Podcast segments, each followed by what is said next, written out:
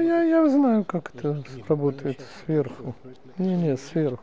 Это делается да. просто. И я все знаю, спасибо. Я, собственно, и не нарушаю. Спасибо. Наша тема является своеобразным дополнением того, что было в прошлый раз, когда, как надеюсь, вам памятно, мы обсуждали параллели десяти речений, сказанных на Синае, и рассматривали пять причин 17-го Тамуза и пять причин 9 Ава как удары по вот этим речениям. Собственно, вот урок, который вы сейчас увидите, связан ровно с теми же десятью ударами, которые, тем не менее, рассматриваются, добрый вечер, в совершенно ином, иной конфигурации. Если мы, естественно, разделяли их на 17 Тамуза и 9 Ава, ибо скрижали были первые на них пять речений и вторая часть таблицы еще пять речений, они по сути противопоставлены друг другу, то есть я Всевышний противопоставлен не убивай, а запрет на идолопоклонство э, противопоставлен не будет у тебя иных сил второму речению, то здесь мы принципиально все эти 10 э, причин будем рассматривать э, последовательно. А главный вопрос, поскольку мы в преддверии 9 ава, самого-самого траурного дня еврейского года, то вопрос, который, в общем-то, озаглавит э, наш сегодняшний урок, оптимизм. Собственно, мы об этом говорили в прошлый раз. Все еврейские траурные дни, они в конечном итоге, так утверждает традиция, залог нашей будущей радости. И, и вот это вот, э, ну, ну, некая шизофреничность. Ведь 9 ава самый траурный день. Это не просто самый страшный пост, который начинается с заходом солнца. В этом году это исход шаббата. И у нас уже первые проблемы начинаются после Минхи, после полудня э, субботнего дня. Уже начинается... Нет, траура в шаббат, конечно, не может быть. Но уже мудрецы говорят, что особо радостное изучение Торы, уже стоит от него воздержаться. Мы совершенно сейчас не об этом, а о чем. И тем не менее, именно мудрецы постановили, что самый, самый траурный день еврейского года 9 ава будет называться Моэд. А Моэд, простите, это встреча со Всевышним. И мы объясняли, что, к сожалению, не каждая встреча даже с любимым человеком, она радостная. Потому что иногда даже любимый человек может принести, к сожалению, очень-очень нехорошее известие. Бывает. Мне о уходе моей мамы позвонил старший брат. И это же, естественно, не уменьшает любовь между братьями, если один сообщает о, о уходе мамы. Но мудрецы жестко указывают на то, что это день 9 ава, ну и все эти три недели мы об этом вспоминали на прошлом уроке, они будут, они являются залогом. Я хочу вспомнить Раши. Залогом я имею в виду вот того будущего света, радости и праздника, которыми эти дни станут. А Раши в данном случае в комментарии на Пятикнижие говорит, во второй книге Пятикнижия, что слово «мишкан», которое повторяется в глава, по-моему, ТЦВ, не принципиально, два раза «мишкан», и пользуется языком иврит и говорит, потому два раза сказано «мишкан», что это «мишкун». «Мишкун» – это депозит, это, как по-русски называется, это в ломбард, когда мы сдаем вещь, залог. Да, вот то, что я сказал, слово залог. Прекрасно. То есть, понимаете, вот Всевышний взял храмы у нас как залог вот того будущего возвращения всего, ну, вы берете суду на текущие расходы и даете вещь куда более дорогую, если я правильно понимаю, как работает ломбард. А выигрыш ломбарда, кроме процентов на ту сумму, которую вы взяли, еще и в том, что если вы не вернете, то им достанется куда больше денег, поскольку они вам одалживают, естественно, намного меньше той драгоценности, но поскольку в данном случае ломбард Всевышнего, и мы не в церкви, а значит нас не обманут, то речь идет, конечно, не о процентах, а помощи. Это, по сути, Всевышний взял в залог будущего третьего храма, будущей радости, будущего праздника, и потому слово «залог» оно закреплено мудрецами в нашей традиции, им пользуются Раши, и главный для меня будет вопрос, как можно рассматривать вот эти 10 трагедий, вот эти 10 ударов по первоосновам нашего мироздания, которые, по сути, обрушили это здание. И мы живем с духовной точки зрения в ужасающей ситуации. Снова, господа, поймите, мы родились в мире, где уже тысячелетия нет храма. Мы вообще не понимаем, о чем идет речь.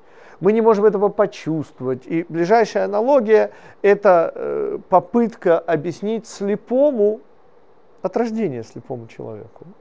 Да? Вот эту ядовитость, почти зеленость желтого цвета подсолнухов Ван Гога. Вот, вот представьте себе, вот, вот вы искусствовед, талантливейший, и, и перед вами слепой зритель, ни разу никогда не видевший цвета. И вы пытаетесь ему что-то сказать вот об этом невероятном восприятии, которое было только у Ван Гога и хорошо. Вот это приблизительно ситуация, в которой мы с вами находимся, и задача этого урока объяснить, что евреи вовсе не шизофреники. И более того, даже Наполеон, который осаждал Акко, и знаменитая история бывшая, не бывшая, не поручусь, когда он видит очень жаркий летний день, естественно, для нас это 9 ава, для него просто летний день, где-то там в июле-августе, в окрестностях Ака он замечает евреев, которые рыдают, и он спрашивает, как, говорит, и до сих пор у этого народа есть будущее. Господа, это плоско и банально – это, простите меня, принципиально не устраивает такой подход, что прошлое – это залог будущего, это слишком общо. А еще сказать, что то, что мы помним, означает, господа, это уровень, на который я совершенно не собираюсь спускаться. Я собираюсь задать очень жесткий вопрос. Как может быть, что 10 ударов обрушивших здание, по сути, этого мира, сделавших нас духовно слепыми и, самое страшное, не ощущающими себя таковыми. То есть мы, мы даже не понимаем, чего мы лишены. И все это рассматривать э, на оптимистической ноте. Ну, ну простите. Как может быть, и мы сейчас такие трагедии будем обсуждать, уже, собственно, говорили о них, но сейчас последовательно, друг за дружкой, усугубляя и еще усугубляя и еще, и в конце вообще. И все это, простите, в оптимистическом ключе. То есть вопрос понятен. И мы начинаем с понятия 10 сферот божественного света. Для тех, кто не баловались кабалой, в двух словах объясним. Любовь Всевышнего та, которая есть движитель творения, то есть с еврейской точки зрения, вот эта любовь, идущая от Всевышнего, божественный свет, то, что коматозники без различия вероисповеданий, рас и пола, все в один голос утверждают, что чувствовали к себе любовь. Вот та самая любовь, тот самый божественный свет – он претерпевает изменения. И слово сфера означает сияние. Но как мы знаем, даже без окулистов, смотреть на обнаженное солнце не полезно для глаз. Нужны темные очки. То есть нужно уменьшение интенсивности света для возможности его восприятия. Вот отсюда идет понятие десяти сферот – то есть десяти постепенных уменьшений интенсивности божественной любви. И когда мы говорим в рамках Кабалы, то все понятно. Вот это уменьшение ощутимого присутствия Бога ведет к нам и к тому, что мы можем выбирать, таки Бог есть или таки Бога нет. Потому что если Он раскрыт, простите, выбора. Но в рамках нашей темы, то, что я попытаюсь вместе с вами обнаружить, как мир, погружаясь в духовную тьму, делая нас духовно слепыми. То есть мы слепые не потому, что у нас нет органов духовного зрения.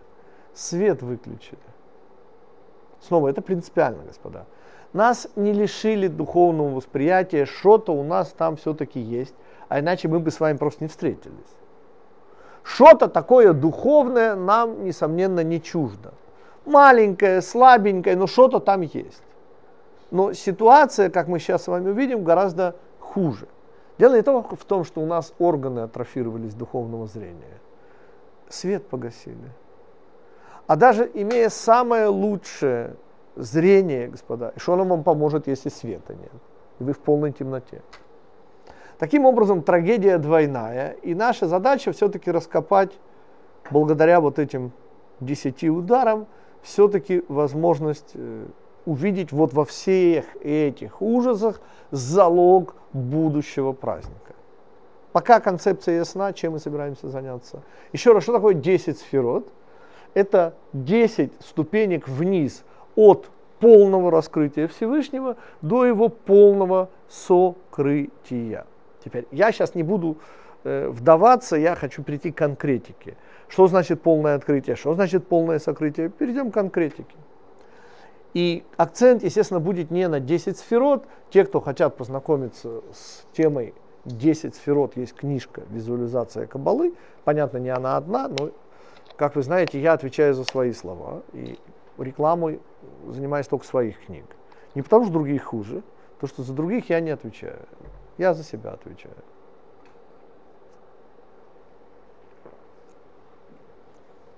То есть те, кто знакомились с Кабалой через Лайтмана, не имеете претензий к Гитику. То есть Гитику претензии за Гитика.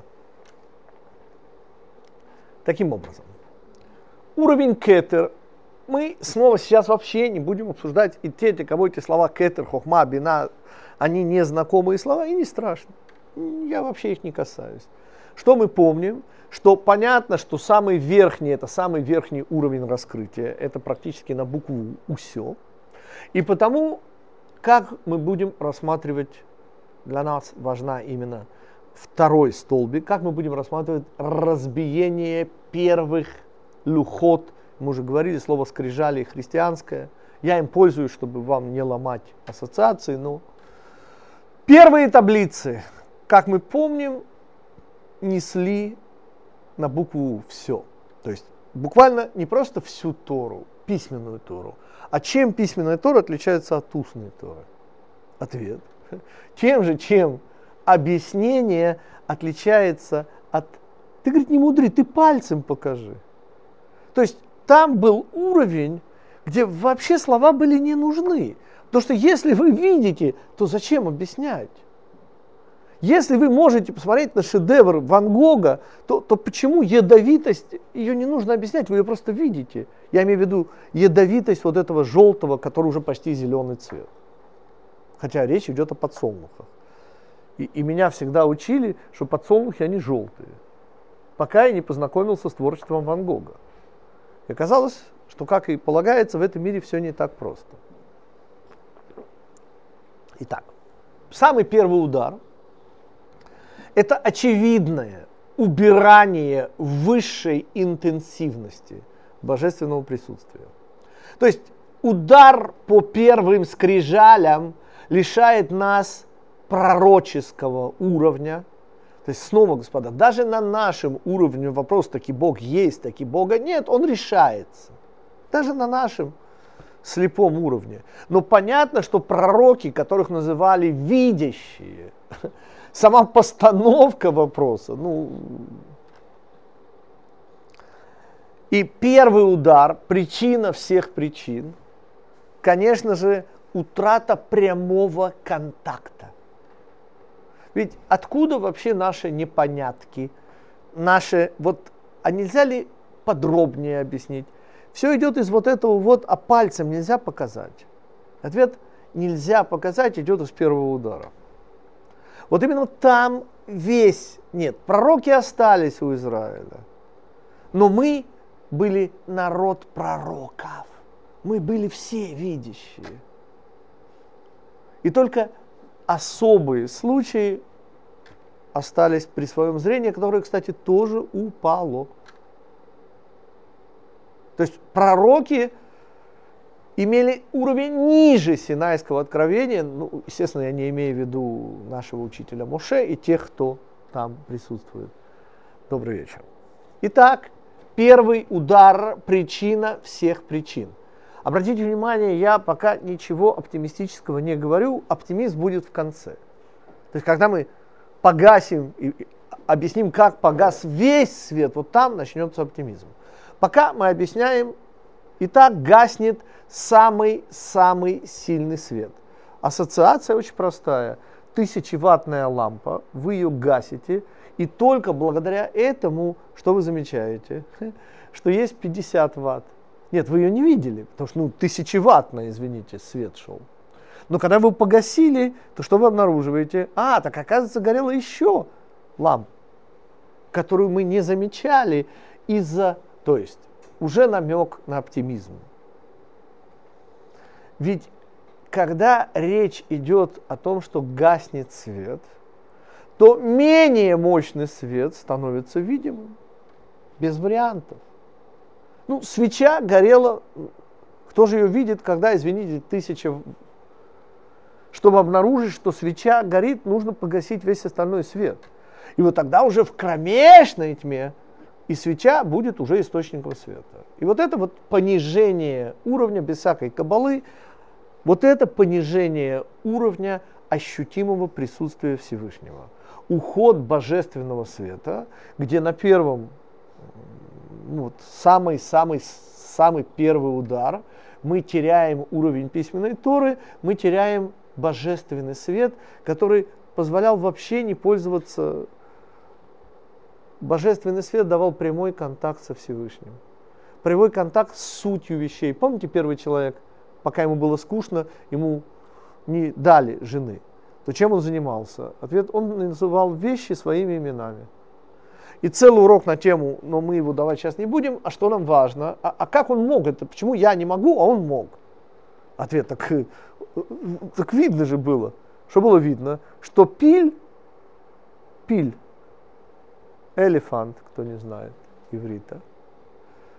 Самое крупное сухопутное животное. Это было видно. Нет, это было заложено в само понятие пиль, отсюда пеле и много-много еще иврита, но это не наша тема. Итак, первая строчка. Разбиение первых скрижалей гаснет уровень кетера, который объясняется буква У, усё, и самым сильным светом, естественно, становится следующий уровень. И вот уже со следующего уровня поподробнее. Почему? Не только потому, что мы к уровню Кетера мало имеем отношения. Если честно, мы и к Хохма и к Бина имеем вообще никакого отношения. Опосредствованно, через семь нижних сферот. А что мне важно, что там, где разбиение, там, где мы теряем уровень письменной Торы, там более-менее понятно, насколько это трагедийно. Но там, где мы перестаем приносить приближение в храме, первом храме, ну, принесем. Ну, господа, ну же нельзя сравнивать, ну, извините. Где, простите, уровень письменной Торы, уровень, где вы просто видите Бога, ну, в кавычках, конечно, но тем не менее видите, и, извините, отмена всегдашнего приближения. И вопрос, который наведет нас на объяснение, а в чем идея? Дело в том, что хохма это идея. А идея здесь какая? А в чем идея вообще работы в храме? Ответ. Ну, помните, кетер это когда вообще просто видно. А вот хохма уже подразумевает наше, минимальное, конечно, но соучастие. Соучастие в чем? В свете. Не, мы свет не делаем. Но, но мы должны его неким образом ну, принять, скажем так. Ну хорошо, увидеть.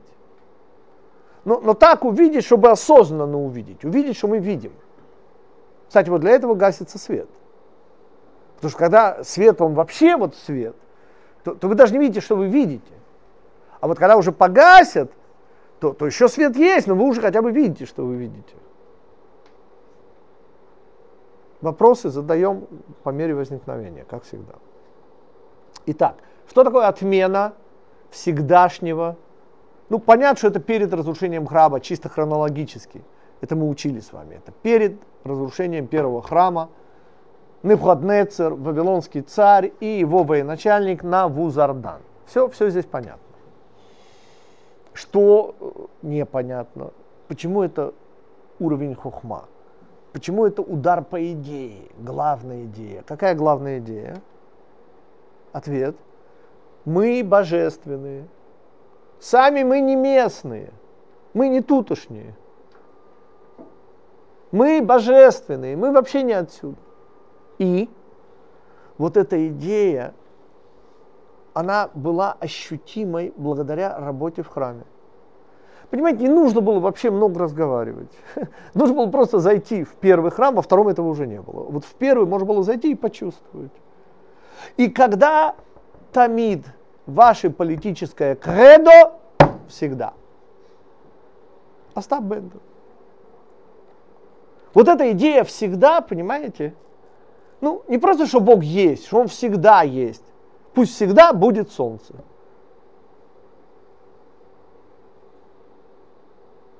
И, и вот это вот то, что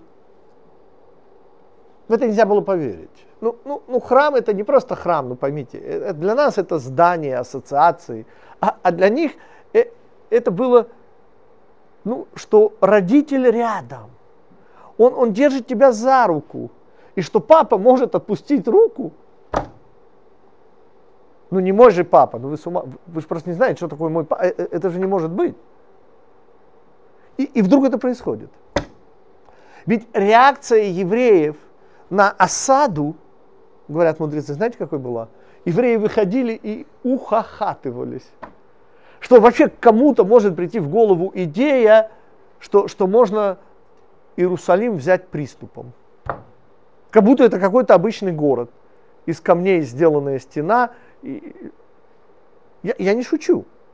Просто ухахатывались. И дальше будет пролом в стене, и, и мы, потому как для того, чтобы понять, что, собственно, происходило, нам нужно капельку ассоциативно почувствовать, мы, конечно, ничего не почувствуем, но, но хотя бы капельку понять, чем это было для того поколения. То есть поколение, которое получает Тору Представляете, письменную Тору, Синайское откровение и теряет. Ну это сумасшествие. Это, это с ума может сойти. Дальше. И проходит э, почти 900 лет. Разрушение первого храма перед ним. И нет уже барашек, чтобы делать приближение в храме. Вот то, которое всегда, каждый день два барашек. Барашек утром, барашек перед вечером. И с точки зрения, э, ну, это тамид, понимаете? Ну, мы потеряли главную идею нашего мира. Идею связанности со Всевышним. Нет, мы не связанность потеряли, мы идею потеряли. Но, но то, что вот может это прекратиться, а это же тамид. Я, я на уровне идеи хочу кинуть идею. Так может быть и, и Всевышний не тамид. Я, я не хочу это говорить, но а, а, придется. Потому что если вот эта всегдашняя связь может нарушиться, так может она не всегдашняя? Вопрос возникает уже. Понятно, что для того, чтобы эти вопросы возникли, и происходит то, о чем мы говорим.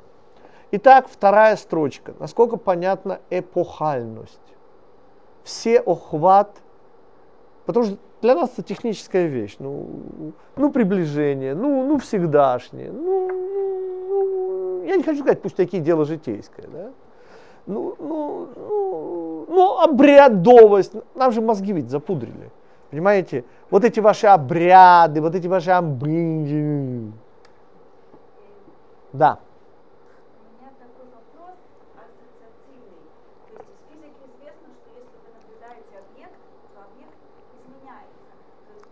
Ваше видение объекта влияет на объект. То есть получается, что пока был кетер, э, мы не влияли, вот оно было такое, а когда произошло это разбитие скрижалей, то мы должны делать усилия для того, чтобы увидеть, и таким образом... Мы обнаружили, что мы вообще видим. То есть видеть, что вы видите, вот это то, о чем вы говорите. То есть это уже некое усилие. Кавычка, оно еще никакое не усилие, понятно, что это за усилие. Глаза открыты, значит я вижу. Я же не должен, когда глаза открыты, я же вижу, естественно вижу. Все еще естественно, все еще очень высоко. Но трагедия для живших тогда была в чем? Они теряли. Поймите, это для нас не утрата. Ну, слава богу, так свет нет тысячи ватт, так, 50, ну так свеча. А, а для слепых – а что такое свеча? Потому нам это очень тяжело понять, но ассоциативно все-таки мы понимаем. Так что им не хватало? Что они Когда, в смысле, не хватало? Когда они потеряли это состояние, Ну да, нет, не когда потеряли, до того, как потеряли. Они же шли к потере. еще раз, Причины, вы говорите сейчас о причине золотой телец. Нет, это немножко не наша тема, но в одном предложении я отвечу. А это знаменитые три исключения русского языка. Уж, замуж, не втерпешь.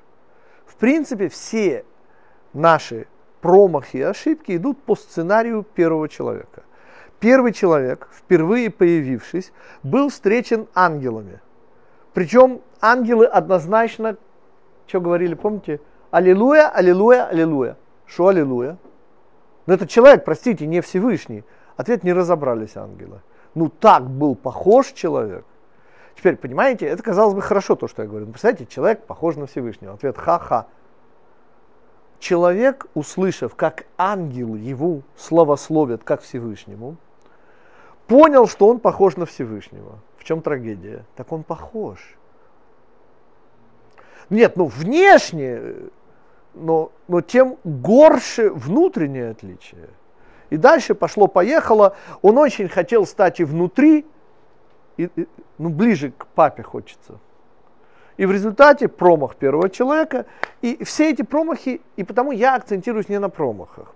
Я пытаюсь на нас выйти, то есть объяснить, а как газ свет, как мы дошли до жизни такой, в которой мы сейчас находимся. Причины, причины все время одна и та же. Хотели как лучше. Ну, честно, хотели как лучше. Но оптимизм же будет в чем? Что вообще-то это все придумал Всевышний. Нет, это не был единственный вариант. Был выбор. Иногда, не всегда, но... И в любом случае, там, где мы теряем, мы обязательно находим. Ну, то есть, там, где мы потеряли вот эту всеобъемлющую близость ко Всевышнему, мы обрели зрение. Нет, оно было до этого, но мы же не видели, что мы видим. А тут вдруг обнаружишь, оказывается, мы видим. А когда люди теряют зрение, между прочим, у них, так говорят, э, не рекомендую проверять. Потому что вы же знаете, э, рассказывают, что говорит, яд абсолютно безболезненный. Кто рассказывает? Те, кто пробовал. Ну, ну согласитесь. Поэтому мы не хотим это пробовать, если честно. Да у нас и вопрос так не стоит. Нас поместили в данность, и мы эту данность пытаемся объяснить. Итак, дело не в причинах, а в следствиях. Я на них сейчас акцентируюсь. Что мы теряем, потеряв уровень хохма? Мы потеряли вот это слово, главная идея нашего мира, идея связанности ребенка и родителя. Вот это постоянство этой связи, вот это вот всегда, ну, ну не может папа отпустить руку ребенка. Вы понимаете, на что я намекаю? Что если папа отпускает руку ребенка, так может уже ребенок немножко вырос и уже должен немножко сам учиться ходить. Идея не моя, это идея, мы о ней говорили, седьмого Любавичского рэба. который объясняет сказанное в Гмаре. Ну, трактат Гетин, где обсуждается разрушение храма. И мудрецы постулируют. День рождения Машеха, 9 ава 68 года, не нашей эры. В смысле, день разрушения второго храма. Не понял. Он уже так... Нет. Они всего лишь хотят нам сказать, объясняет седьмой Любавичский Рэбе, что начало эпохи третьего храма с момента разрушения второго храма. Вот и все. То есть, понимаете, мы все время говорим об одной и той же вещи. Что когда гаснет свет, то оставшийся свет становится виден. И так мы понемножку дойдем и до нашей жизни. Итак, третий удар – пролом стен. О проломе стен мы уже сказали. Господа, слово «бина» в данном случае я перевожу как «осознание». Ну, то есть вот эта вот реакция евреев на, на осаду, ну, 150 тысяч по оценкам историков, чтобы не сглазить, это громадное, господа. В мире-то людей было не как сегодня 8 миллиардов. Кто не знает, но в начале 60-х 2 миллиарда было в мире. Начало 60-х это я родился. Всего было 2 миллиарда. Ну, то есть это не я родился и стало 8. Не, ну я не знаю, может, кто-нибудь подумал, господа, я же... Я, конечно, гигант, но простите. Так вот, 150 тысячная армия в том мире, господа, это, это, это невероятно. Это вот как сейчас приблизительно 15 миллионов. Можете представить армию 15 миллионов человек? Такой не было.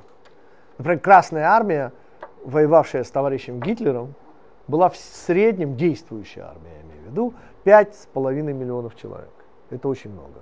Она была прожорливая. И эти 5,5 все были другими. Ну, помните этот страшный анекдот, ну, сбывшееся пророчество наших евреев, ну, что в зоопарке вот, э, вот лев и овечка, и мирно так лежат, тихо. И потрясенный, помните, приходит к директору, говорит, как, как вам это? Говорит, да очень просто. Говорит, овечку каждый день меняем, а так. И все тихо, мирно. Но он пока ее переваривает, э, все тихо, мирно. Вот это была Красная Армия. Пять с половиной миллионов, но каждые, там, не помню, 3-4 месяца уже другие пять с половиной миллионов. В общей сложности более 30 миллионов. Убыль. Убыль. Убыль это называлось. Ну, убыль. Ну, баба еще нарожает. Ну, господи, Сталин или не Сталин? Не путай Сталина с Гитлером. Я не знаю, что он планирует. Мне это все неинтересно, господа. Мы о своем, о женском. Итак, пролом стен Иерусалима – это осознание. То есть, когда в голове появляется идея, что оказывается Всевышний может отпустить руку ребенка Израиля, э, э, э, это ужасная мысль. Но понимаете, там, где вы эту мысль понимаете не как идею, а как уже происходящее, пролом стен Иерусалима это не разрушение камней, господа. Иерусалим это дом Бога. Ну, ну, ну как можно вообще идея разрушить дом Бога? Ну, ну, ну, ну. И третий удар, пролом стен – это осознание. Осознание, что происходит, содеянного. Следующий удар тоже, как и, и, и потому нам придется тратить время и для объяснения, а, а что такого, господа, для людей, вот э, дедушка моей жены – дошел до Германии, я не помню в каком там он месте был. И ему нужна была простая вещь стелька, продавали стельки, кожаные хорошие стельки. А он был Ахуси, он был религиозный еврей Хасид из Бердичева. Его призвали уже там где-то в 43-м, стрелять ему, слава богу, не пришлось, он остался жив. Вот. Но, но все-таки, когда он обнаружил, что эта стелька аккуратно вырезана из свитка Торы, то вы себе можете представить шок, который он при этом испытал. И здесь нарушена хронология. Сожжение свитка Торы греками. Ну, вообще-то царь Минаши это конец периода первого храма, а греки это уже после разрушения первого храма. Но поскольку мы говорим здесь не о исторической конве, мы говорим о ударах по первоосновам. Когда греки это сжигают свиток Торы. Господа, э, о Торе есть разные мнения, да? Но ну простите, я, я всегда это пытаюсь объяснить.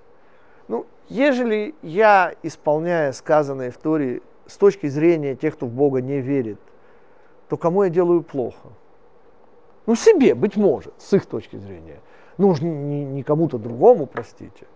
То есть, вам Тора может не нравиться, вы ее полагать можете неумной, но вредной – Вредно для дураков, которые полагают ее истиной, окей. Но, но это же не вредно. То есть, чего бы это вдруг внешним, то есть грекам, прийти и сжигать свиток. Теперь это было первое сожжение, господа. Дальше пошло, поехало. Это нужно быть уже нацистами, товарищем Гитлером, чтобы придумать, чтобы по Торе ходить ногами. Вот не топтать ее, вы не поняли. Топтать это, ну, для, для, например, Чернь Хмельницкого до этого не додумалась. Вот это прогресс явный был.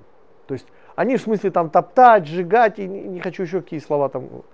Но, но так, чтобы постоянно ходить. У меня есть ассоциация, это э, недельная глава Китице из пятой книги, где ужасные вещи Всевышний говорит, что ему противно, мерзопакостно от неправильных весов. Что неправильные весы? Ну, почему это? И Почему это мерзопакостно Всевышнему? Ответ. Понимаете, вас обвешивают все время. Ну, вот электронные весы. И там 10 грамм меньше показывают. Ну, что тут, там набрал там, 10 грамм меньше. Ну, господи, жалко 10 грамм. Вы взяли, чтобы не сглазить, еврейская мама 3 килограмма помидоров. Так вы на 10 грамм меньше. Ответ – Понимаете, мама еврейская еще и благодарит, ее обвешивают, она еще и благодарит. То есть, понимаете, ей еще улыбаются. Это, это не просто грабеж средь бела дня, это самое страшное, это удар по основе вообще. Это постоянная невера в Бога. Бог не видит. Понимаете, его же нельзя словить. Ну, у нас сейчас в религиозном магазине – отдельно за упаковку снимают 30 огород. Вот курица. Ну, курица, курица. А у нее пено, ну, пенопласт, он вообще ничего не весит. Ну и сверху пленочка. 30 огород снимают. А правильно делают. Потому что я же плачу за курицу, а, а там есть еще, не знаю сколько там, 5 грамм. Не курица, упаковка. Это не шутки. Это Тора. И вот эту Тору сжигать. Ну, ну, вдумайтесь. И еще раз, это люди, которые пережили пролом стен. Они, они, и это сама идея противодействия Торе. Причем не просто противодействия, ненависти вот этой. А за что Тору ненавидеть? Вот, вот как атеист к атеистам, господа. Ну что ну, там плохого такого? Там же ничего плохого. Я же не говорю, дур, ну, примити, я же не спорю. Ну плохого, ну, ну что плохого, когда людям говорят, там, ну нехорошо там ругаться, ну что в этом плохого? Вы можете с этим не соглашаться. Я, я понимаю, как атеист атеистов. Но, но так, чтобы сжигать. Вы, вы понимаете, чтобы сжигать, это же надо уже ненавидеть. И вот это происходит первый раз. И, и вот здесь мы спускаемся в основу мира. Понимаете, Тора – основа этого мира. Потому что откуда взяться любви, если мы не люди-братья? Но если у нас не общий родитель, то почему я должен вас любить, я не понял. Я себе глубоко симпатичен. А, а вы здесь при чем? Я люблю себя. С какой стороны должен вас любить, я не понял. И вот это основа, что у нас общий родитель, люди, братья. Ну, кроме тех, кто не хотят быть братьями. Это я понимаю. Это хесед. Это основа. Основа любви Тора. И когда Тору впервые сжигают свиток, я имею в виду Тору, то это удар по первооснове, нашей нижней первооснове. Это не кетер, это его проекция, это хесед. То есть любовь Всевышнего, с которой все начинается, кетер. А наша любовь друг к другу, вот здесь был нанесен удар по ней. Вот так же, как пролом стен дает осознание происходящей трагедии, вот так же сжигание Торы для современников первое, то есть сама идея сжигать, она удар по основе вообще этого мира. А иначе почему я вас должен любить, если у нас нет общего родителя? Да, вопрос.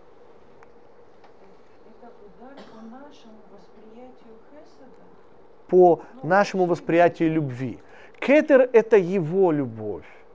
Хесед, проекция кетера, это мое восприятие любви. Это мое ощущение любви.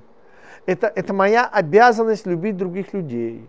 Это вообще моя любовь.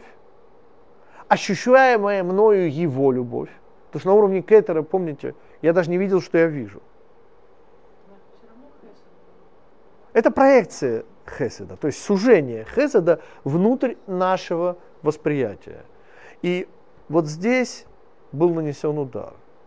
То есть сама идея, что люди братья, кто сказал? Человек, человеку волк. Умри ты сегодня, а я завтра. Это же отсюда идет. Когда в первый раз сжигают пятикнижие, вот это потом даст вот эти вот результаты. Нет, мы же сказали, что выбор человека, он настолько широк, что человек может перестать быть человеком. Но пока человек, он человек, все люди братья. Есть братья лучше, есть братья хуже. Есть вообще братья, которые сестры. А есть братья Вашковские, но про это мы сегодня говорить не будем. Ну, я имею в виду там изменение пола. Один из братьев стал сестрой. Не про нас будет сказано. Итак, царь Минаше. Мы говорим сейчас о закате периода первого храма. И понятно, сценарий тот же самый, из самых лучших побуждений мы учили, чтобы добавить перца в нашу кровь, чтобы был экстаз, чтобы мы молились с чувством, с толком. Поставил катализатор. Ну, Материализация чувственных идей. Знакомо? Вот это истукан в храме. Снова это не Юпитер. Когда Юпитер, это будет храм Юпитера. Это греки сделают. А он наш еврейский царь хотел как лучше. И на секундочку переключил. Почему здесь появляется гвура? Понимаете? Что такое гвура? Гвура – это самообладание. Это не нужно страждущего от жажды, мой всегдашний пример, головой в бассейн. Нужно соразмерять его возможность пить с нашим, ну, надо это как-то соразмерять. И вот этот вот экстаз, вот это вот разбиение всех, пример без имени мудреца, но праведника, который настолько потратился, вот он должен был взять в руки этрог, и соедините с другими тремя видами растений. Ну, а он, и что он сделал? Он так настроился, что он взял этрог прямо через стекло шкафа. Ну, явный перебор с хеседом. Явный перебор с границы нужны. И вот здесь этот удар по границам. Ну, говорит, надо в руках себя держать. А ответ, если вы держите себя в руках, то какой религиозный экстаз? Истукан. Удар по границам. Снова, если вопросы задавайте, мы спускаемся ниже, господа. Следующий удар, и мы уже переходим к причинам 9 ава. Эти пять причин были из 17-го Тамуза, и мы в прошлый раз говорили причины и следствия – Но здесь, когда мы рассматриваем 10 сферот, это все причинно-следственные связи. То есть гаснет предыдущий более сильный свет, становится виден тот, который прежде не ощущался. Он был, но не ощущался. И потому это причина следственная. Промах разведчиков. Категория истины. Чисто хронологически понятно, что это было задолго до. Но обратите внимание, это удар именно по категории Тиферет. Правильные пропорции. Потому что если хесед давание, а гвура самообладание, способность держать границы, то сколько давать, сколько не давать, ответ Тиферет, ответ истина. Правильные пропорции. И что делают разведчики? они в кавычках грешат против истины. Каким образом? А во-первых, они не лгут, не дай бог, люди на этом уровне. Да кто бы им поверил? Это же было поколение, извините, стоявшее у Синая. Они говорят правду. Только понимаете, оказывается, есть генеральская правда, а есть окопная правда. И если вы будете говорить, что для победы дивизии нужно пожертвовать батальоном, в окопе, то никто в атаку не пойдет. Потому что нема дурных. И в очень неплохом фильме об Александре Васильевиче, про которого Сталин сказал знаменитую фразу Горбатова «могила исправит», э, чем мне понравился фильм, что я потом проверил исторические факты. Вот все, все, ну понятно, что там домыслы, но вот все показанные в этом фильме, фильм 90-го года, не то чтобы шедевр, но все факты. И вот он в частности, мне это очень понравилось, э, там очень хитрый маневр, и он говорит солдатам, не ленится, командующей армией, приходит э, на уровень батальонов, может быть рот, и говорит, что это не генеральская придурь. То, что вот вы сейчас вот здесь, там, это не генеральская придурь. То есть, понимаете, генерал спускается, чтобы объяснить солдатам. Ответ, э, когда разведчики говорят стратегические вещи в окопах, они звучат совершенно не так, как они должны звучать. То, что стратегия в окопах, это очень непросто. И вот это то, что делают разведчики. Они, по сути, ударяют по истине. Если можно исказить пропорции, они не лгут, не дай бог. Но сама возможность искажения пропорций, которая приведет вот к тем желательным, ну, понимаете, в Черноморске, говорят Ильф и Петров, еще до революции человек с десятью тысячами считался миллионером. Кстати, кто не знает, 10 тысяч рублей в царской России – это сумасшедшие деньги. Это, кстати, чего они не знали, но это как сейчас миллион долларов. Зарплата э, инженера, там, Путиловского, мастер получал 14 рублей, инженер мог чуть не 20 рублей получать. Учитель в гимназии 8 рублей зарплата была. Сумасшедшие деньги. Мы о чем? изменение пропорций, удар по истине, глобальное в локальном нарушаются. Это только причина. Дальше, понятно, не дай бог. Но, но это уже присутствует как возможность и дальше будет реализовано. Еще раз, промах разведчиков – это удар по пропорциям. Они не лгут, они пропорции меняют. Они глобально стратегическое – превращают в локально-тактическое. И результаты у нас на лице. Следующий шаг, господа. И только здесь, вопреки э, хронологии, мы начинаем говорить о разрушении храма. Первого. Первый храм. Мы знаем, благодаря Иосифу бен Мататья, Иосифу Флавию, реакцию евреев на разрушение второго храма. Что мы должны помнить? Что первый храм не сравним со вторым. Это совершенно другой уровень. И вот эта вот идея, что храм может быть разрушен, когда второй храм был разрушен, говорит Юсеф бен Мататияу, понимаете, люди в городе умирали с голоду. Это я вам практически цитирую. Дальше. И знаете, что его поразило? Он был в римском лагере. Он был в лагере Тита. Веспасиан уже давно уехал, он был в лагере Тита, сына старшего Веспасиана. И он, естественно, не страдал от голода, понятно. И он, знаете, чему удивился? Когда храм второй запылал, он сгорел десятого, но вспыхнул он в одночасье. То есть, во-первых, это чудо. Что-то могло так вспыхнуть, ну, все-таки белый мрамор. Вспыхнуло, вспыхнуло, чтобы вы не сомневались. Миллион свидетелей был. Евреи закричали. Не те, которые в римском лагере, те, скорее всего, уже, а те, кто еще были живы.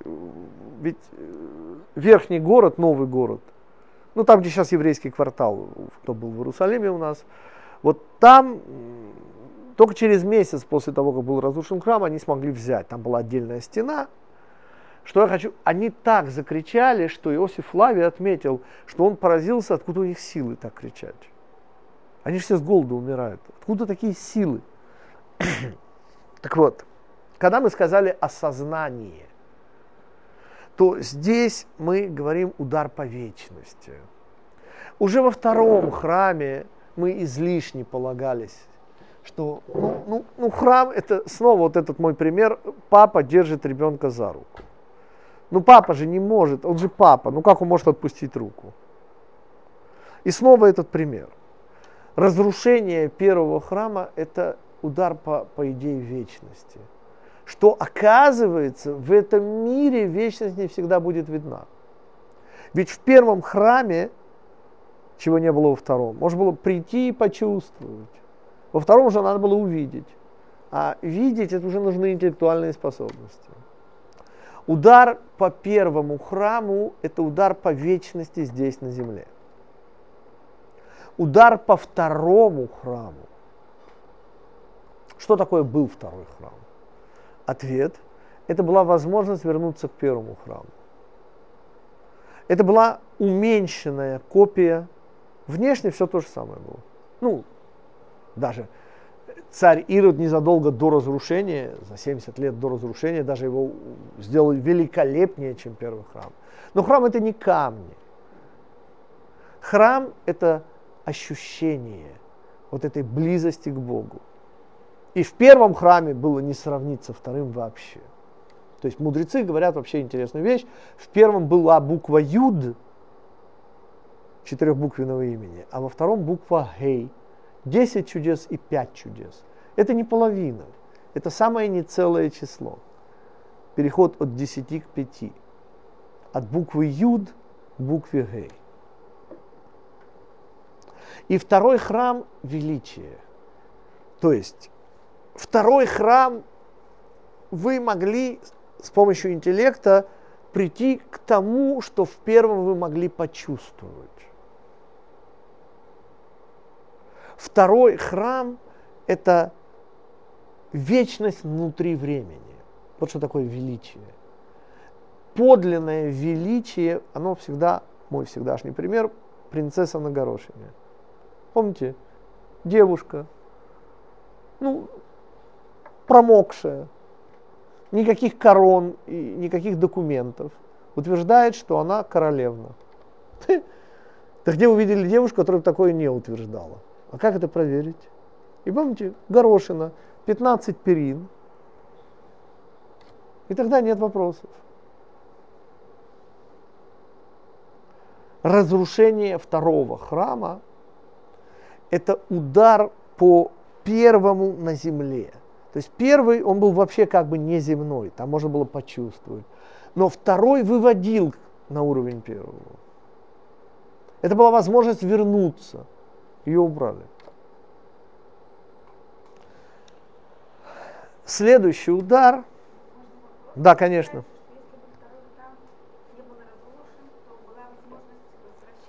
Конечно же.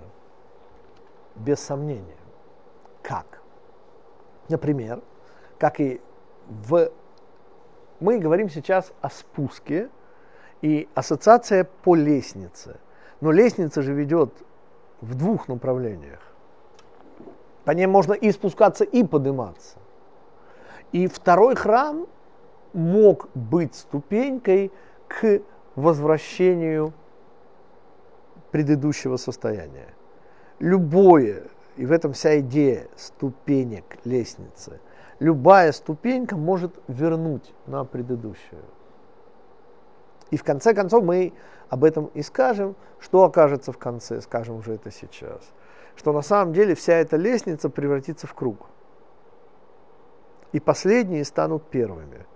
Потому что окажется, что мы не просто спускаемся, но мы еще, по сути, замыкаем круг. И вот эта идея чува, возвращения, она имеет место быть. Помните в десяти речениях? Я ровно это самое вам сказал про десятое речение. Не желай. Потому что у нас и этого гуталина у самих завались. Ну зачем мне желать, если я сын Бога? Я его наследник. Ну, ну чего мне желать? Ну, ну, ну чего чужого мне желать? Если я наследник Бога, ну, ну зачем мне чужое, господа? Это уровень Машеха. И оказывается, что десятое речение, оно не самое низкое. Оно самое низкое и замыкает круг. И выводит на Анохи Ашем. И тогда оказывается, что это была не лестница, а был круг. Нет, во времени это лестница. И, и здесь жесткая иерархия. Но замысел Всевышнего подразумевает, что в конце будет замыкание круга. И тогда иерархия, помните, чем замечателен круг? Это я уж как математик математикам объясняю.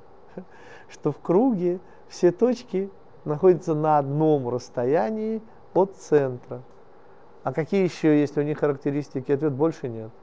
То есть, понимаете, они совершенно равны, все точки круга. Они на одинаковом расстоянии. Это определение круга. Это множество равноудаленных от центра точек.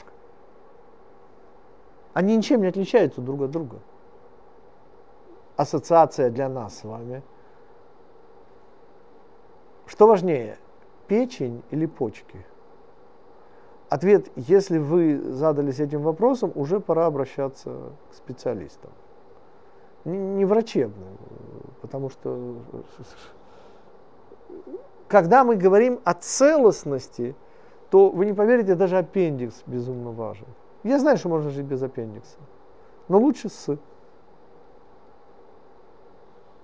Таким образом, кроме вот замыкания круга, может быть идея целостности, присутствия всего.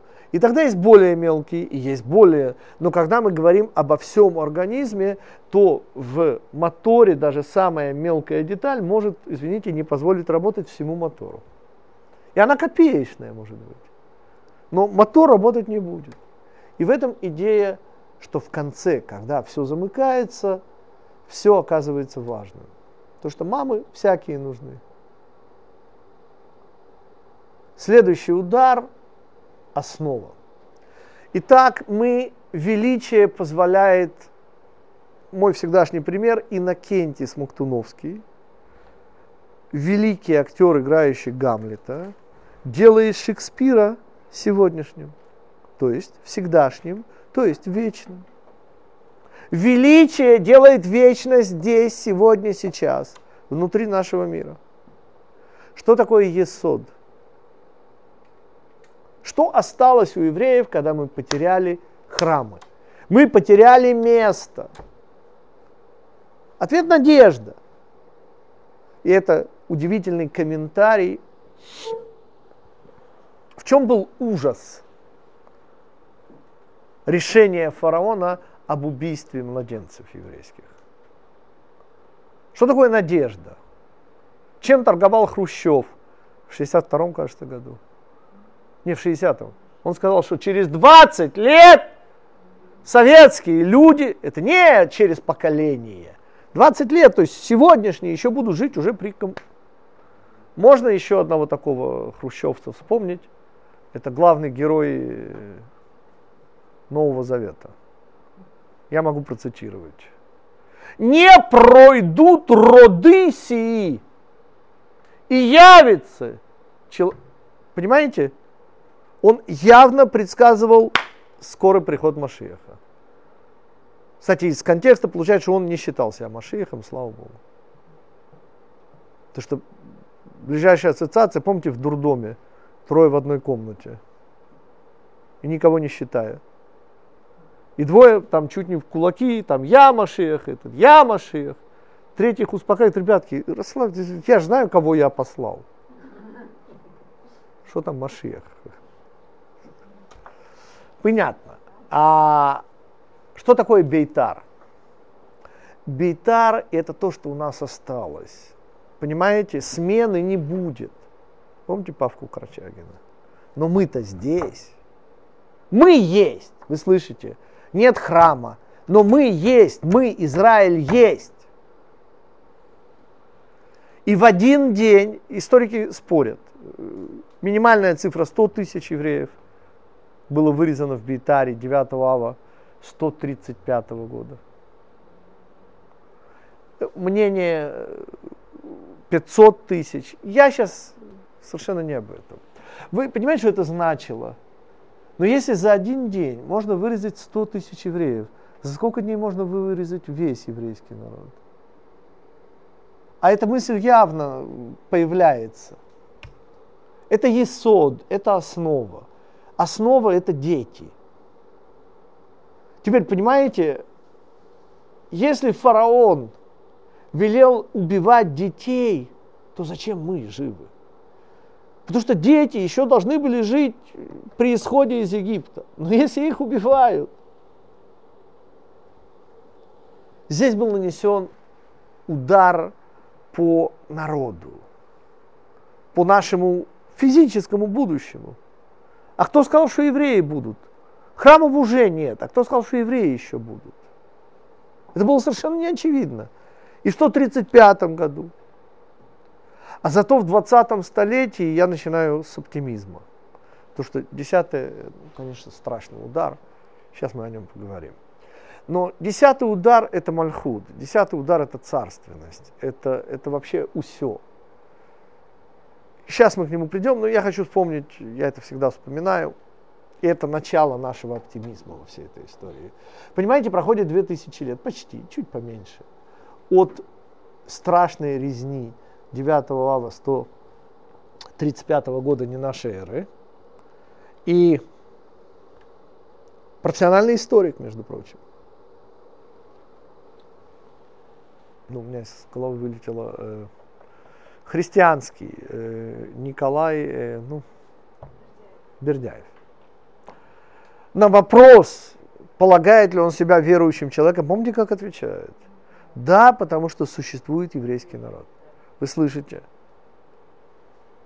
Вот то, что мы заплатили 9 августа 135 года, приводит к вере Николая Бердяева через менее чем 2000 лет. То есть, если нас так режут, а мы есть, таки Бог есть. Это рационально. Мы заплатили невероятную цену, господа погасили вообще весь свет. И, и, и откуда вообще э, взяться оптимизму? И что оказывается? Оказывается, что это не просто спуск, это все-таки замыкание круга. И вот этот десятый удар, он вообще не выглядит ударом. Ну, запахали Сион, ну, Иерусалим запахали. Реальный исторический факт, кстати, годом ранее, это 9 ава 134 года, то есть за год до Бейтара, здесь хронология, мы сказали, вообще не присутствует. Иерусалим был взят штурмом, запахан. Ну, главная крепость была Бейтар, а не Иерусалим. Ну, восстание Баркохбы я имею в виду. Теперь, в чем идея? Ответ очень просто. Понимаете, Иерусалим не просто разрушен. Иерусалим стал полем, а поле кто помнит, это поле деятельности Исава. Исав – человек поля. Поле – это вообще-то внешнее. То есть не в том дело, что уже храма нет.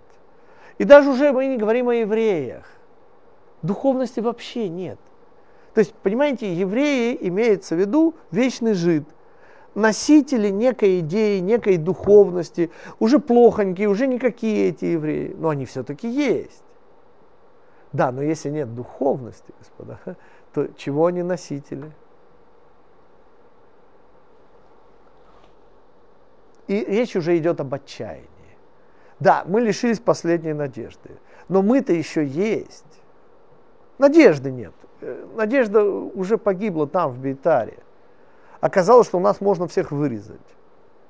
Но мы же еще пока живы. Временно, я же не спорю. Но тем не менее. И вот когда Иерусалим запахивают как поле, то берут город, который соединяет небо и землю.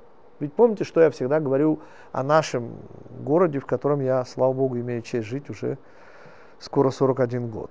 А 42 уже скоро.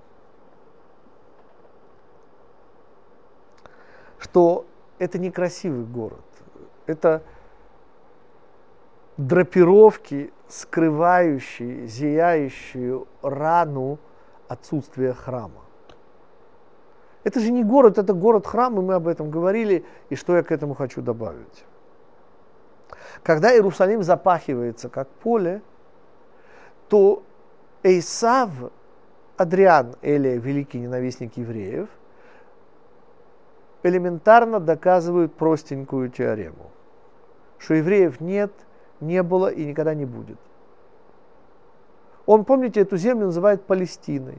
И целый красивый комментарий, откуда он вообще это слово знал. Ведь палестинцев не было уже тысячу лет к тому моменту. Вот вы знаете о таком народе, прусы. Их нет уже тысячу лет. Нет, Восточная Пруссия, конечно. Но прусов нет уже тысячу лет. Кто вообще знает об этом народе? Никакого отношения к немцам. Чтобы... Ну, кельты, может быть, имели отношение к кому? К саксам? Никакого. Прусы никакого отношения к немцам. Ну, были. Да кто про них слышал? А Адриан Эля вообще-то не историк по профессии. Он убийца по профессии. Загадка. Да, конечно.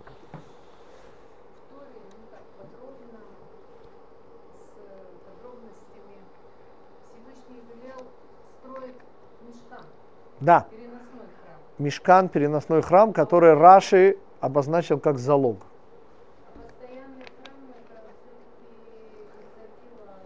Не, нет, сказано, не, не, не, не, не дай бог. вот сейчас у нас в пятой книге, которую мы начали сейчас читать, три, по-моему, раза будет сказано, и построите мне место, которое я укажу вам. Место само не названо.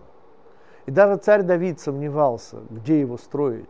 Но сам приказ о постройке постоянного места присутствует в Пятикнижии. В пятой книге Пятикнижия, по-моему, три раза упоминается. Причем все три раза принципиально не указано место. Месте, которое я укажу тебе. И целое объяснение почему. Но идея э, постоянного храма, ведь куда делся Мешкан, кстати? Да, вот слава Богу, царь Шломо строит храм. Ответ. Мишкан до сегодняшнего дня находится внутри храмовой горы.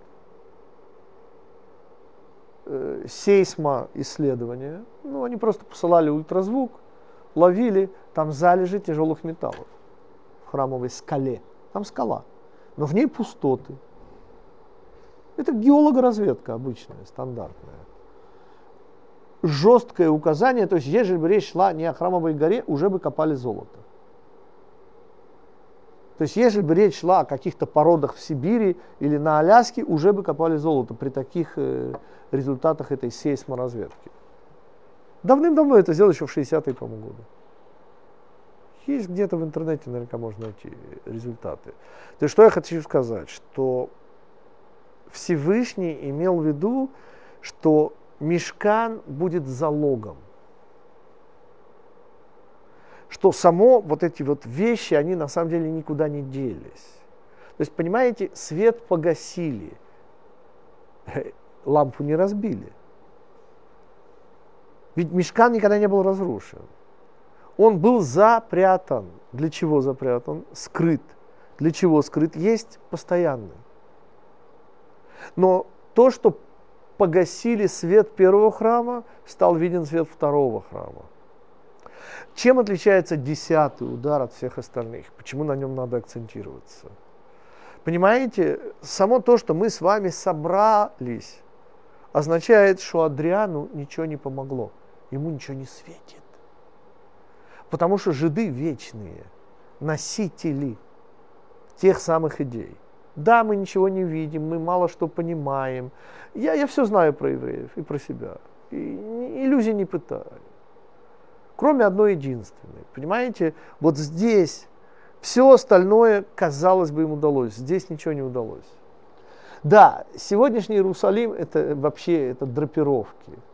Но сегодняшний Иерусалим, и потому я в нем живу, это жесткая вера в то, что будет у нас храм. А императору Адриану ничего не светит, его потомкам. А им ничего не обломится в конце. У них ничего не получится. То есть откуда идет оптимизм? Понимаете, там, где свеча горит, там, где выключили электричество, там все-таки есть источник света, и все-таки можно увидеть. Уже почти ничего не видно, но что-то же видно. А там, где, извините, вообще ничего нет. И что оказывается, потому я вспоминал Николая Бердяева. Вы понимаете, в 5778 году мы с вами встречаемся, учим Тору. Да на низком уровне, я же не спорю. Но, но ту самую. И оказывается, что даже в мире, где нет света, сейчас в этом мире нет божественного света, кроме такого мизера, кроме минимума. Этот минимум, он не может не присутствовать. То, что называется в Кабале Орхасади. Он обязан присутствовать, без него нет жизни. Но само наше присутствие – это залог. Залог того, что все, оно никуда не делось. Это просто погасили свет. Понимаете, то, что папа отнял у ребенка руку, всего лишь означает, что ребенок должен учиться ходить. А если с папой за руку, то, извините, не получится. А в 9 лет, когда становится ребенку, я это помню, это для меня был... В 9 лет у нас в родной Израиле детям разрешают самим переходить. А как ездят на наших дорогах, я вам не должен рассказывать. И вот в 9 лет мы начали разрешать своим детям самим переходить дорогу. Чего это стоило родительскому сердцу? Это маленький намек на то, что переживает Всевышний из-за нас. А что делать? Понимаете, если вы будете ребенка водить за ручку, так что у вас вырастет?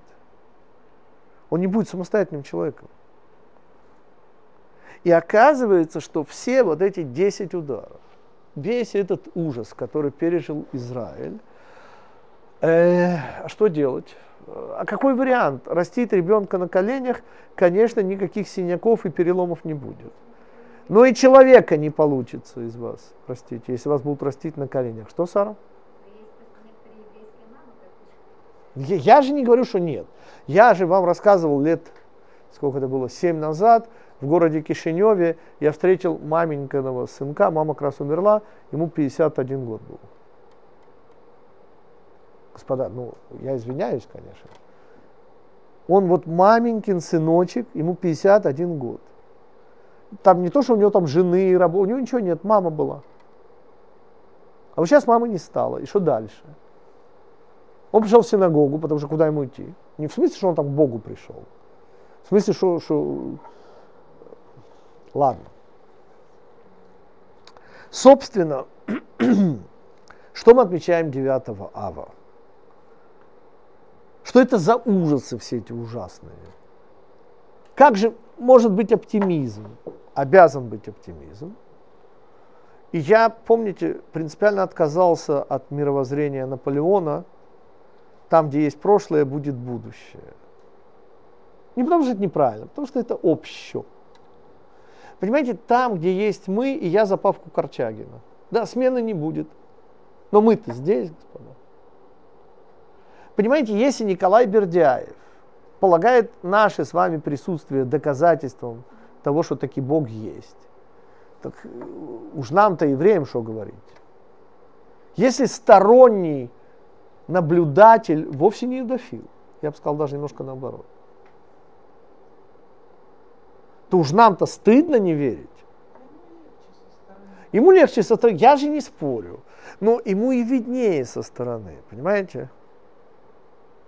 Мы находимся в состоянии потенциальности. Десятый удар, я потому и подчеркнул, что вот это не прошло. Все остальные удары у них получились. Действительно, Хмельницкий достойный наследник императора Адриана, да не он один. А вот с запахиванием поля у них не получилось. С превращением Якова в Исава вот это у них не прошло. Вот этот десятый удар, он главный. Это главный удар по нас, но он не прошел. Нет, запахать он запахал. Идея, конечно, присутствует. И нас пытаются ассимилировать усиленными темпами, конечно. И, и все. Но, но вот само наше, что мы здесь, означает, что девятый удар не получился. А если не получил, прошу прощения, десятый, не девятый, десятый, прошу прощения, я говорю сейчас о запахивании. А если десятый не получился, то это значит, у них ничего не получилось. А лампы погасили. И мы в этом мире работаем самостоятельно, но с Божьей помощью. Светлячки, какие-то отдельные идеи, какие-то э, иногда озаряет. Собственно, весь этот урок, и, может быть, для меня главный в нем смысл. Ведь этого урока не было. Еще буквально появился пару лет назад. Казалось, что я сделал? Ну вот пять э, причин 17-го Тамуза, а вот пять причин 9 ава. А давайте 5 и 5 сложим. А давайте их запараллелим 10 сферот. И посмотреть, что получается. Если после этого вам кажется, что Бога нет, так уже можно креститься. А поментайтесь по нове. Что ежели после такого урока э, не видите, уже действительно окулист может не помочь. Ведь то, что лежит в основе этого урока, это просто 10 сферот и 10 ударов. А оптимизм 9 ава – это вера то, что мы живые. Это вера в то, что мы божественные. Что мы потенциальные. И что десятый удар у них не получился вообще. Потому что десятый удар на самом прозаическом уровне означает, что вы вообще забыли, что такое Сион. Поверьте, что я не за политический сионизм. Но те, кто знает историю политического сионизма, он же рождается из нашего сионизма. Да, он бастард. Я бы даже сказал, жертва аборта. Но, но все-таки откуда он происходит? Ответ из нашего сионизма. Из, из идет политический сионизм. Да, они все отрицают, но, но какая разница? Они тоже свидетельствуют. Понимаете? Они тоже свидетельствуют. Ну, я не хочу вот эти жертвы аборта продолжать, но это все-таки свидетельство. Да, вопросы.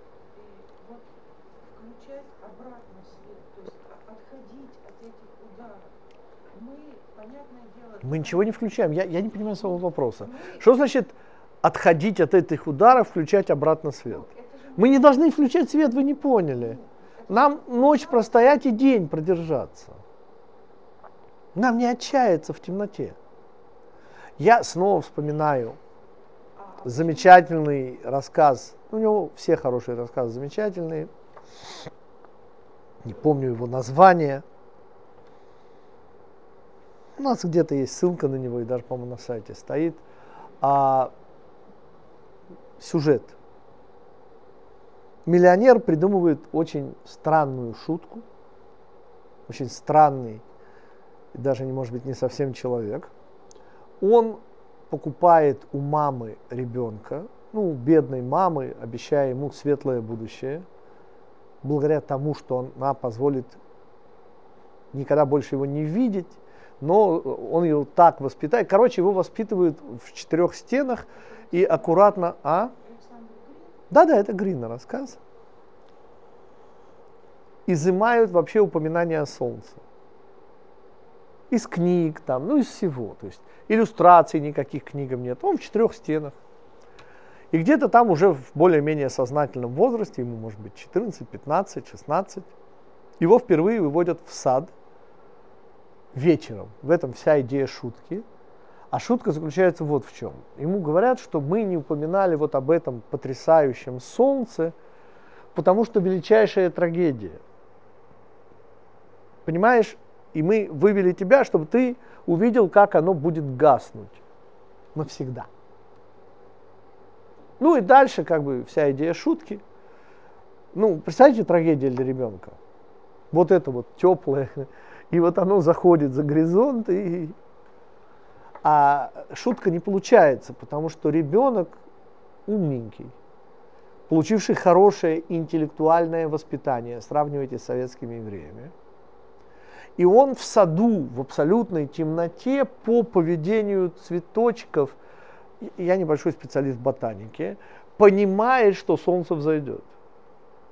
То есть вот в эти предрассветные, самые темные часы, вот эти растения, какие-то цветочки, я не знаю, что там, Грин э, лучше меня знал ботанику, не только. Вот. И он понимает, что солнце взойдет. И шутка не получается. Так вот эта шутка над нами, вот этот десятый удар, Э, солнце взойдет, оно не наше, нам не нужно зажигать. То есть праведники видят свет сейчас. Да. Да, но наша задача не включать Понимаю. снаружи, наша задача по-прежнему не отчаяться, дождаться рассвета. И дождаться рассвета, все, что у нас есть, а что у нас есть? Наш уровень восприятия Торы, наша вера. Ведь я, когда вот завтра у меня будет опять встреча с людьми с улицы, ну, семинар Арахим, и там новички. Ну, вот, сейчас Лиля, Линда Солдат звонили, человек вот из Самары вчера прилетел, вот его коптируют на этот семинар, еще кого-то хочет из Самары. То есть люди вообще от Сахи, ну или официально, по крайней мере, начинающие. И то, что я им собираюсь сказать, что такое вера. Для меня вера, да? что такое вообще эпитет божественный, с чем я это ассоциирую. Ответ, ну я не скажу с такими вещами, я скажу с языком Пятикнижия Моисеева. Такой язык нельзя придумать, поверьте, старому математику. Ну и дальше то, что вы, я вам когда-то показывал. Но общий же смысл, он все время тот же самый. Что такое наша вера? Что такое наши светлячки или э, свет внутри себя. Это элементарно наши отношения с Пятикнижием Моисеевым. У каждого свой уровень. Но, но те, кто с этим соприкасаются, это есть ответ на вопрос. Им не удалось превратить Сион в запаханное поле. Это невозможно. Мы есть. Да, еще вопросы. Как это? Это у пророков прямо сказано, что такое Сион, кимицион тице Тора, у два Раше, Мирушалаем. Сион и Иерушалаем это одно и то же место, это не два разных места. Кстати, интересно, что Сионская гора, она, э, ну просто интересно. Вспомнили политический сионизм, это сегодня еще можно увидеть, что такое неверие. Как вы знаете, 19 лет э, Сионская гора – принадлежало государству Израиль, а старый город королевству Трансиордания. Но Сионская гора, она примыкает к той стене, которая сегодня окружает старый город Иерусалима. И вы не поверите, но была э, вот на этой Сионской горе самая верхняя точка, на которой находилась, мне это просто показывали в далеком 78 году. Там была комната президента, это еще помнили. Ну, Иерусалим-то освободили в 67-м. И в 78-м прошло всего 11 лет, еще помню, что такое комната президента. О, это была самая единственная точка, откуда можно было посмотреть на э, стену плача условно. То есть, ну, представляете? увидеть оттуда можно было. Ну, это была самая высокая точка, самая близкая. И была там специальная комната президента, как самого высокого, э, ну, теперь, это все жалкий, простите, политический сионизм. Жалкий политический сионизм – это Леви и Школь плюс Моше Даян, которые не хотят завоевывать старый город. Знаешь, они не хотели? Они умоляли э, Хусейна вообще но когда начали обстреливать, и снаряды конкретно падали, и убивать евреев в Западном Иерусалиме, вот тогда был отдан приказ. Они не хотели.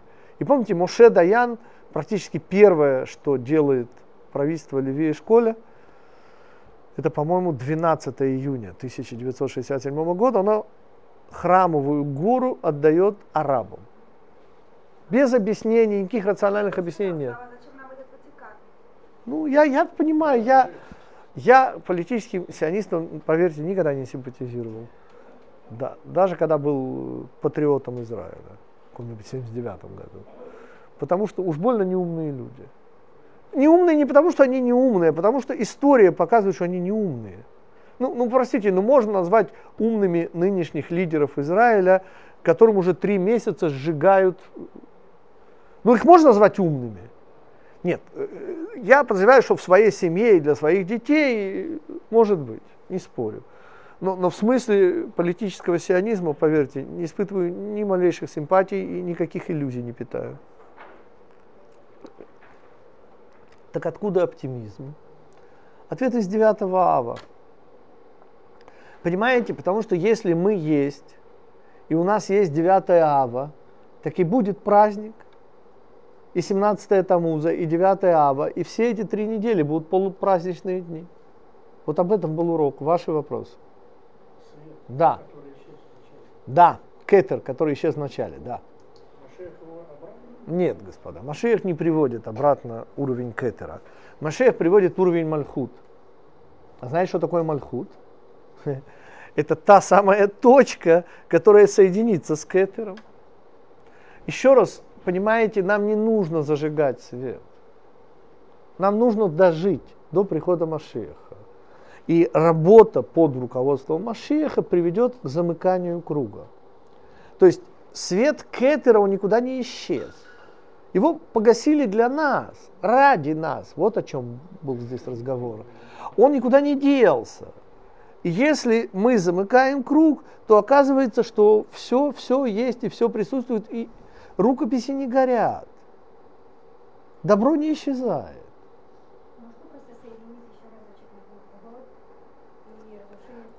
Второй храм был не заменой первому, потому что он был совершенно на другом уровне, намного несравнимо ниже, но он означал возможность возвращения к первому храму. Ведь почему трагедия каждого из этих ударов – он лишал нас возможности вернуться. То есть, если девятый удар, город Бейтар, убирал надежду, оказывается, всех евреев можно уничтожить.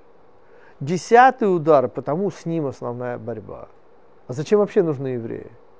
Ведь десятый удар говорил о том, что не, ну, нет духовности, господа.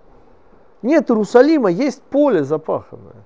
Так а кому нужны тогда евреи? Кто такие вообще тогда евреи?